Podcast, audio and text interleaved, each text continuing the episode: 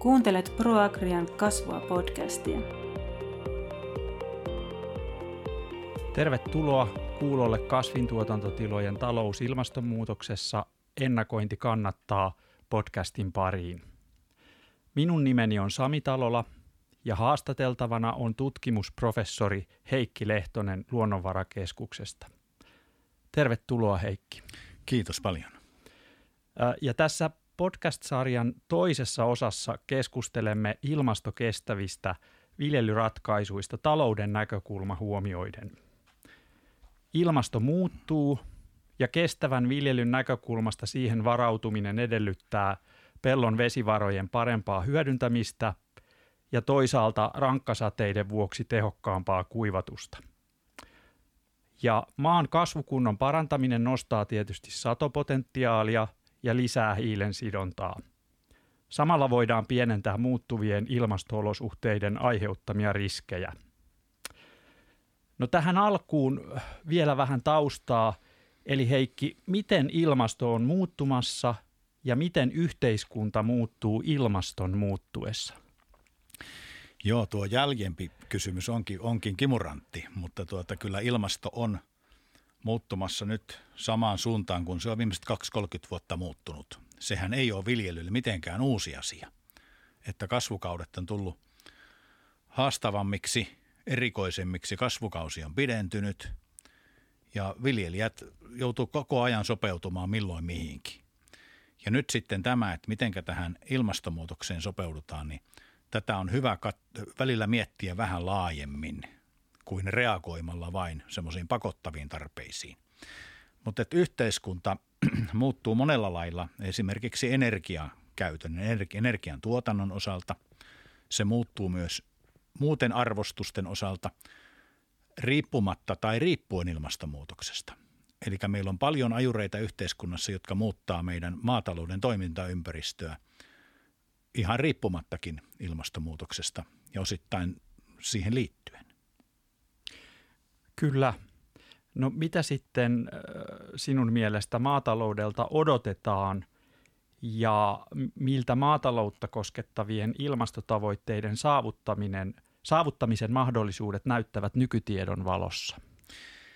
Joo, no siis maataloudeltahan nyt odotetaan paljon monenlaista ja on odotettu jo pitkään.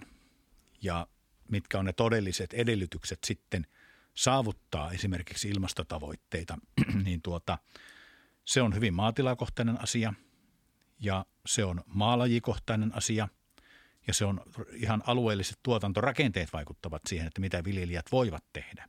Mutta viljelijöiden ensisijainen tehtävä, siihen on herätty myös tässä viime vuosina, on edelleen tuottaa ruokaa.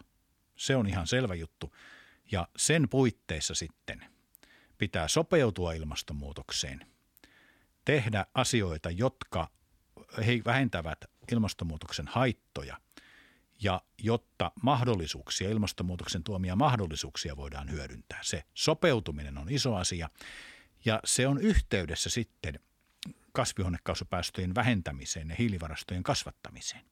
Ja siellä on tiettyjä synergioita. Juuri kun sanoit peltojen kasvukunto, maan orgaaninen aines ja se kaikki toimii sen ehdoilla, että se pellon vesitalous on kunnossa – sen ravinnetalous on kunnossa ja siellä on kannattavaa tuottaa markkinoille tuotteita. Se on loppujen lopuksi aika iso kokonaisuus, mikä on viljelijän näpeissä, mutta paljon on sellaistakin, mikä ei ole viljelijän näpeissä. Kyllä. No lehtien palstoilla on saatu lukea myös ilmastoälykkäästä maataloudesta. Kuvasitkin jo niitä asioita tuossa aiemmassa kommentissa, mutta jos vähän vielä tätä määritelmää tarkennettaisiin, että mitä sillä tarkoitetaan? Kyllä sillä tarkoitetaan sitä, että viljelijä toimii sopeutuen, sopeutuen ja ilmastonmuutosta hilliten, molempia, ja vastaa markkinoiden kysyntään. Eli pitää sopeutua esimerkiksi uusien kasvilajikkeiden – ja pellon vesitalouden kehittämisen kautta. Kasvinsuojelu liittyy tähän, tähän liittyy paljon asioita tähän sopeutumiseen, mutta kaikki ne vaikuttavat siihen, miten hiili pysyy, hiilivarasto pysyy ja kasvaa maaperässä. Ja miten sitten maatalouden energiankäytöstä tulee päästöjä ja miten sitten viljelijä pysyy tässä, tässä kannattavana, maatila pysyy tässä kannattavana. Niin tämä on sellainen kokonaisuus, että kyllä siihen talous minun mielestäni kuuluu myöskin tähän ilmastoälykkyyteen. Puhutaan myös ilmastoviisaudesta.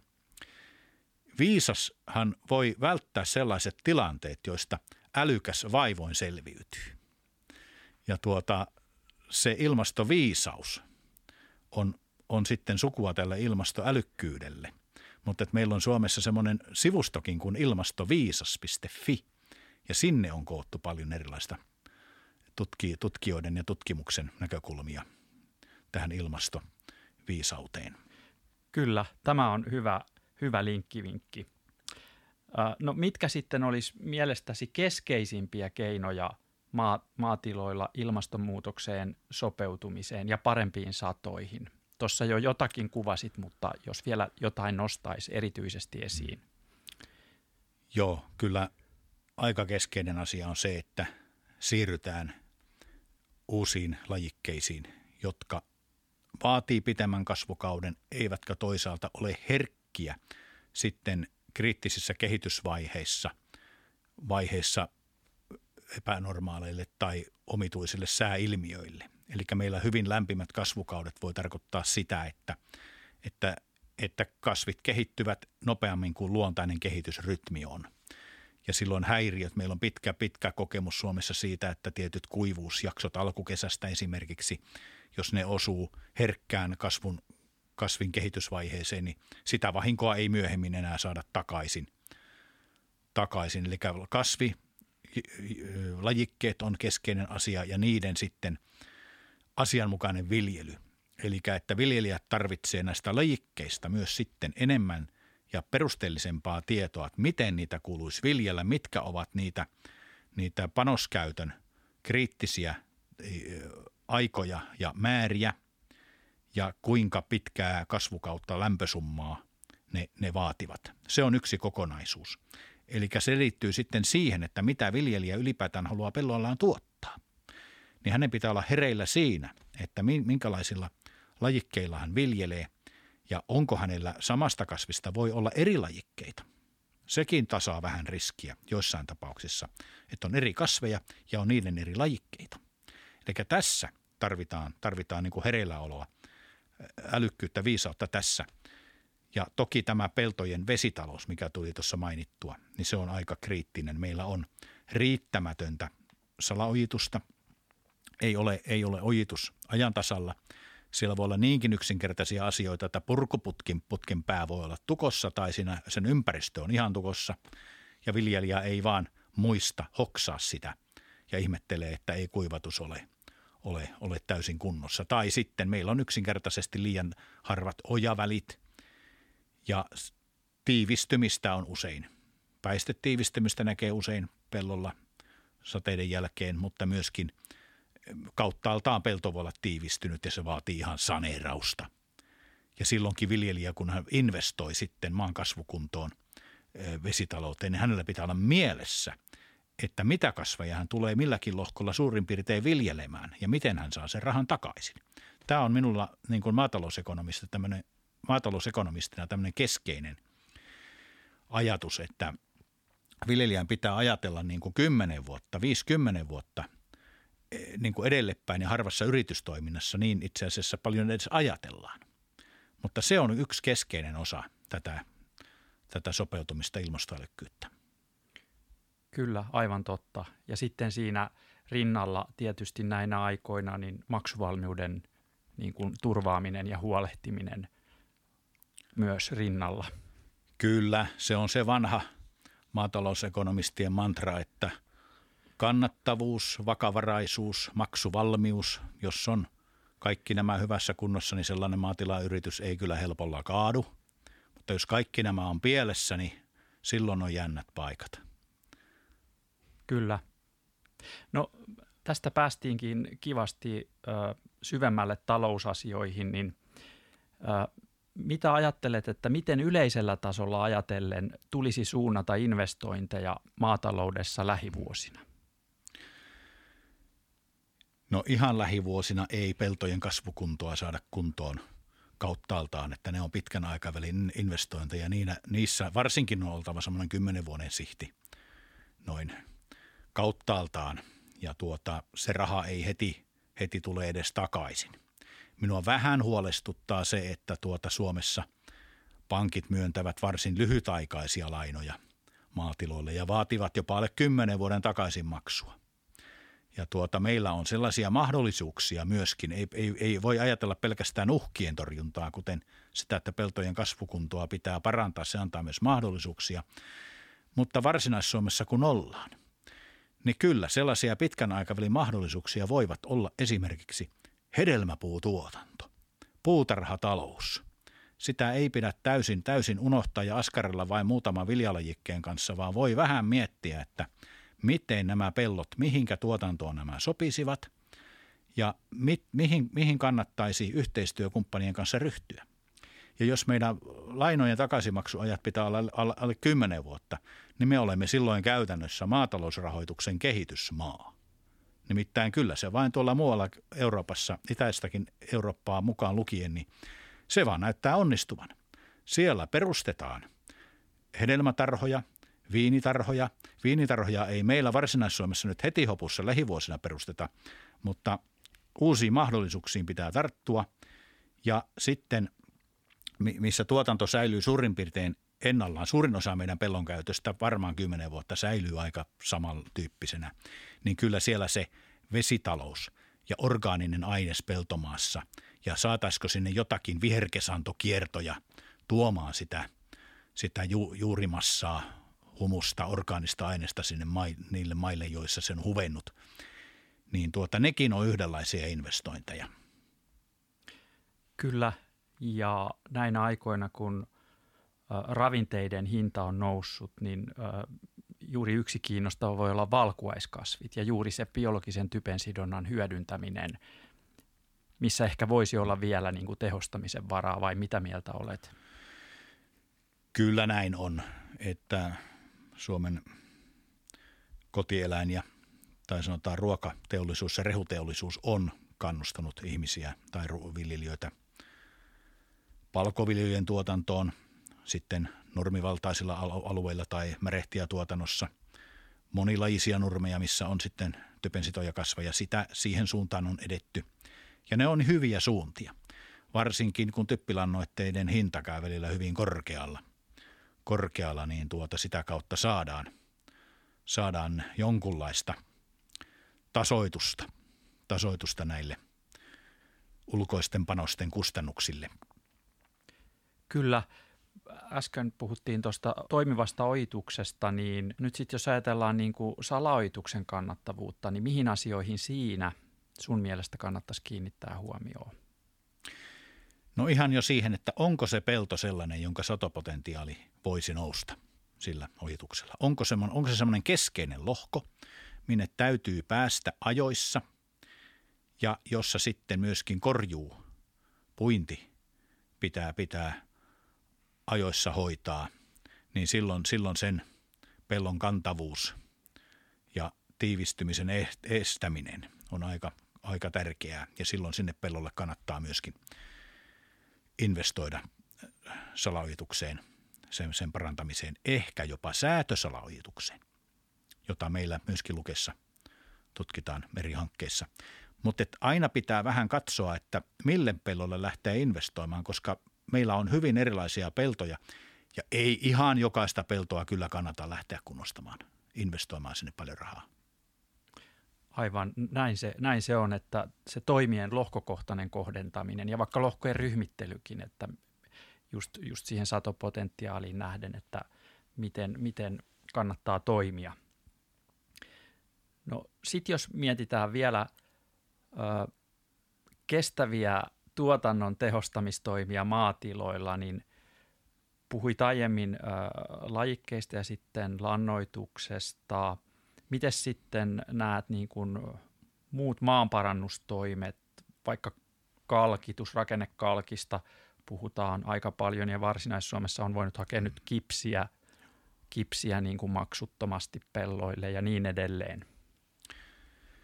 Kyllä, tämä on hyvä, kun nostit esille.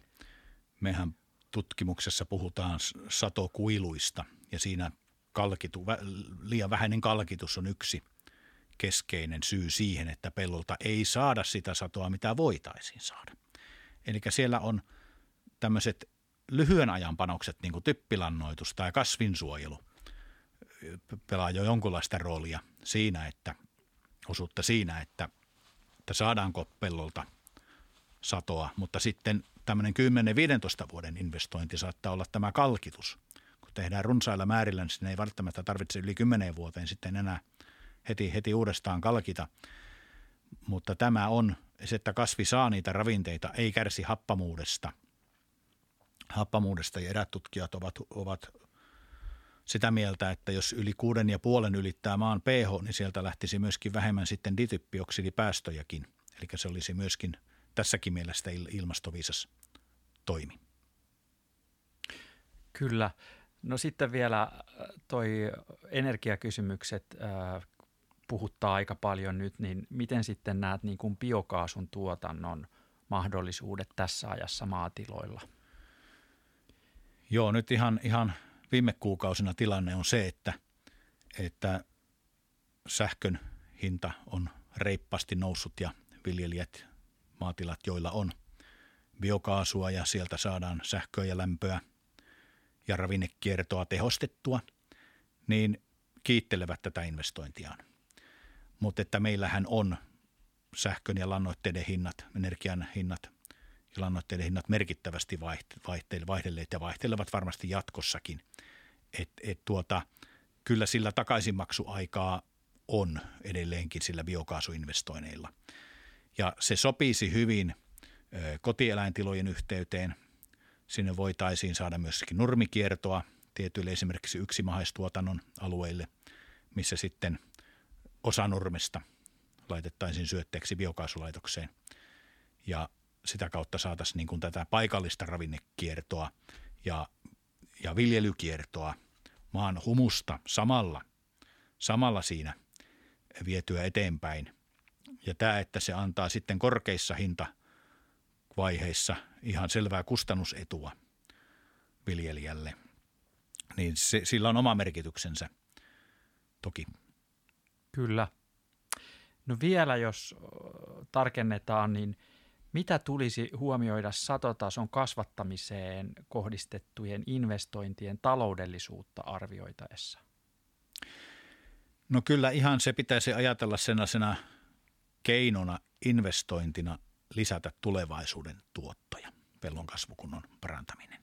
Siihen liittyy tämä viljelykierto, ei pelkästään vesitalous niin, niin se viljelykierto vaikuttaa pitemmän päälle siihen, että miten se maan hiili pysyy siellä maassa. Erityisesti viharikkeesanoiden nurmet ovat siinä tehokkaita, mutta miksei myöskin sitten ihan hyvin erilaiset kasvit, syväjuuriset kasvit, öljykasvit, öljykasvit ja, ja e, eri, eri viljat, syysviljat sinne väliin, väliin niin tuota, silloin on hyvä olla se näkemys siitä, että minkä tuotteiden markkinoilla toimii ja miten siitä silloin niistä hyvistä lohkoista tai kunnostettavista lohkoista saadaan sitä tuottoa. Pitää olla vähän ajatus, että mitä siellä viljelee sillä lohkolla, johon panostaa sitten, investoi ehkä, ehkä ihan saneerauksen kautta, että tiivistymät pitää saada, saada hoidettua kuntoon – ja lisätään sinne mahdollisesti kalkkia, e- ehkä, ehkä maaparannuskuituja jopa, korjataan vesitaloutta, niin silloin, kun jos sellaiseen lähtee, niin kyllä on hyvä olla ajatus, että mitäs minä aion siellä viljellä, minkälaisella kierrolla ja mihinkä myydään sato. Ostajiakin pitäisi olla tiedossa. Esimerkiksi nämä palkoviljat, niin tuota, tuota, silloin pitää olla osa sellaista arvoketjua, josta, jossa niistä tehdään rehua tai ruokaa. Kyllä. Ja tämän tyyppinen ajattelu liittyy, liittyy myös riskinhallintaan, niin jos ajatellaan vähän sitä näkökulmaa, niin mitkä ovat maatilan, nyt puhun talouden näkökulmasta, niin maatilan riskinsietokyvyn tärkeitä mittareita sinun mielestä? No kyllä toki on se, että tuota, ne investoinnit on sikäli maltillisia, että, että se vakavaraisuus ei mene kovin ohueksi. Ei olla heti pankin sylissä, kun jotakin ikävää tapahtuu. Ja sitten se, että markkinahinnat heiluu toki. Ja silloin, jos tila on vähänkään isompi, sen kannattaa ajatella, että, että mi, mille tuotteille pääosa pellosta laitetaan. Ja onko ne kasvit sellaisia, joiden sadot liikkuu aina hyvin samaan suuntaan ja hinnatkin liikkuu samaan suuntaan. Meillä on Suomessa kyllä taipumus siihen, että kun on oikein kylmä tai huono satokausi, niin kaikkien, kaikkien kasvien sadot on vähän heikompia. Mutta sitten meillä voi sattua sellaisia, että meillä on alkukesä hyvin kuiva tai kuuma ja ne kevätkylvöiset kasvit silloin kärsii eniten kuin syyskylvöiset kasvit. Ja sitten meillä voi olla sellaisia korjuukausia, että, että joku loppusyksy tai alkusyksy on hyvin märkä, eikä päästä ajoissa korjaamaan, tulee laatutappioita. Niin sen takia, jos on vähänkään isompi tila, niin sen kannattaisi ehkä laittaa sellaisia kasveja, jotka, joiden nämä kriittiset kylvö- korjuuvaiheet on vähän eri paikoissa. Ja näinhän nyt ma- ma- maatilat luonnollisesti toimivatkin. Mutta ehkä sitä voi ajatella vielä, vielä toiseenkin kertaan, että kun meillä on niin omituisia sääoloja, sääoloja niin, ja markkinahinnatkin heiluvat. Nekin heiluu usein samaan suuntaan, mutta välillä öljykasvien hinta on tosi korkealla ja välillä se on alhaalla. Niin tuota, se, että meillä sitten on sekä markkinoiden että sadon muodostuksen mielessä tietynlaista robustisuutta. Ei ole kaikki munat samassa korissa. Ei ole niin, että, että yhtenä vuonna on kaikki kevätviljalla ja tuota, sitten on jonakin vuonna melkein kaikki viherkesannolla, vaan että meillä on vähän tasaisesti tätä pellon käyttöä siellä. Siellä niin joka vuosi on vähän erilaista. Niin silloin se voisi olla riskiä tasaavaa. Tasaavaa. Tietysti jos on pieni tila, niin ei, se, ei sen kannata askarella kovin monin, kas, monin kasvin kanssa. Mm. Kyllä, ja Varsinais-Suomessa on ollut viime vuosia, viime, sellaisia vuosia viime aikoina, että on ollut alkukesä kuiva, kuiva ja sitten tota, se on ollut oikeastaan semmoinen merkittävä sadon määrää rajoittava tekijä mone, monella lohkolla. Toki sademäärissä on aina ihan paikallisia eroja aika paljon myös, mutta että tämän tyyppisen ajattelun, mitä äsken kuvasit, niin merkitys korostuu varmasti kaiken aikaa. Kyllä joo, ja ihan voi peltolohkoittainkin tätä vähän ajatella, että Kyllä. peltolohkot on erilaisia, että voi niin kuin ajatella, että minkälainen ansaintalogiikka näillä peltolohkoilla oikein on, että mitkä sinne sopii ja, sopii ja onko, ne, onko ne sellaisia, joita viljelijä mielellään viljelee vai tekisikö mieli niitä, niitä kunnostaa? Kyllä. No vielä vähän yhteenvedonomaisesti voitaisiin vielä miettiä sitä – tässä lopuksi, että mitkä olisi sellaisia maatilatason kannattavuuden parantamisen mahdollisuuksia nyt nykytiedon valossa? Tuo on vaikea kysymys. Se koko tuotannon järjestely, mikä maatilalle periytyy edelliseltä sukupolvilta, vaikuttaa jo siihen. Toki on niin, että kukaan ei tiedä sitten heti, mitkä on, mitkä on niin kuin ensi keväänä tai vuoden päästä eri kasvien hinnat. Hinnat. Mutta nyt näyttää siltä, että palkokasveilla on jonkun verran kysyntää, öljykasveilla kysyntää. Ja nämä on itse asiassa sellaiset, kun meillä ei kovin monia vaihtoehtoisia kasveja Suomessa ole. Me ollaan täällä sen verran pohjoisilla rajoilla. Myös Varsinais-Suomessa, että meillä ei määränsä enempää näitä vaihtoehtoisia kasveja ole. Niin kyllä, niin kuin mä äsken sanoin, että on joka vuosi vähän eri, eri kasvia, jos tila on yhtään isompi. Niin, niin siellä joku onnistuu. Joku siellä onnistuu. Ja yksi, mikä on tärkeää tietenkin, on, on sitten kustannustietoisuus ja kuri. Että, että pysytään niissä suunnitelmissa, eikä lähdetä laukalle, kun jostakin saadaan hyvä tuotto satunnaisesti – vaan että kun meillä on Suomen maataloudessa kustannukset on korkeammat olleet pitkään kuin markkinatuotot, niin kustannuspuolella ratkaistaan aika paljon. Kyllä, näin se varmasti on. No sitten jos käännetään katse vähän tulevaan, niin Mitäs, onko Luonnonvarakeskuksessa nyt meneillään tai tulossa kiinnostavia tähän aiheeseen liittyviä tutkimuksia tai tutkimusprojekteja? No meillähän on tuota, yleensä ilmastonmuutokseen liittyen kymmeniä projekteja. Ja niistä on pääasioita koottu ei pelkästään Lukesta, vaan myös muista tutkimustahoista on koottu tuonne ilmastoviisas.fi-sivulle, mitä äsken mainitsin. Että voihan sitä tietysti käyttää aikaansa, että googlailee siellä luonnonvarakeskuksen eri tutkimushankkeita läpi, mutta niissä on vaihtelevassa määrin sitten sisältöä, mutta se, missä on sellaista pureskeltua sisältöä, mitä on helppo lukea ja omaksua, niin se on siellä ilmastoviisas.fi-sivulla aika paljon. Ja, ja jos nyt sitten tästä ilmastonmuutoksesta suhteessa koko maailman maatalouteen haluaa vähän taustoitusta, niin voi etsiä sellaisen, kun Luken IPCC-tilaisuus oli maaliskuun alussa.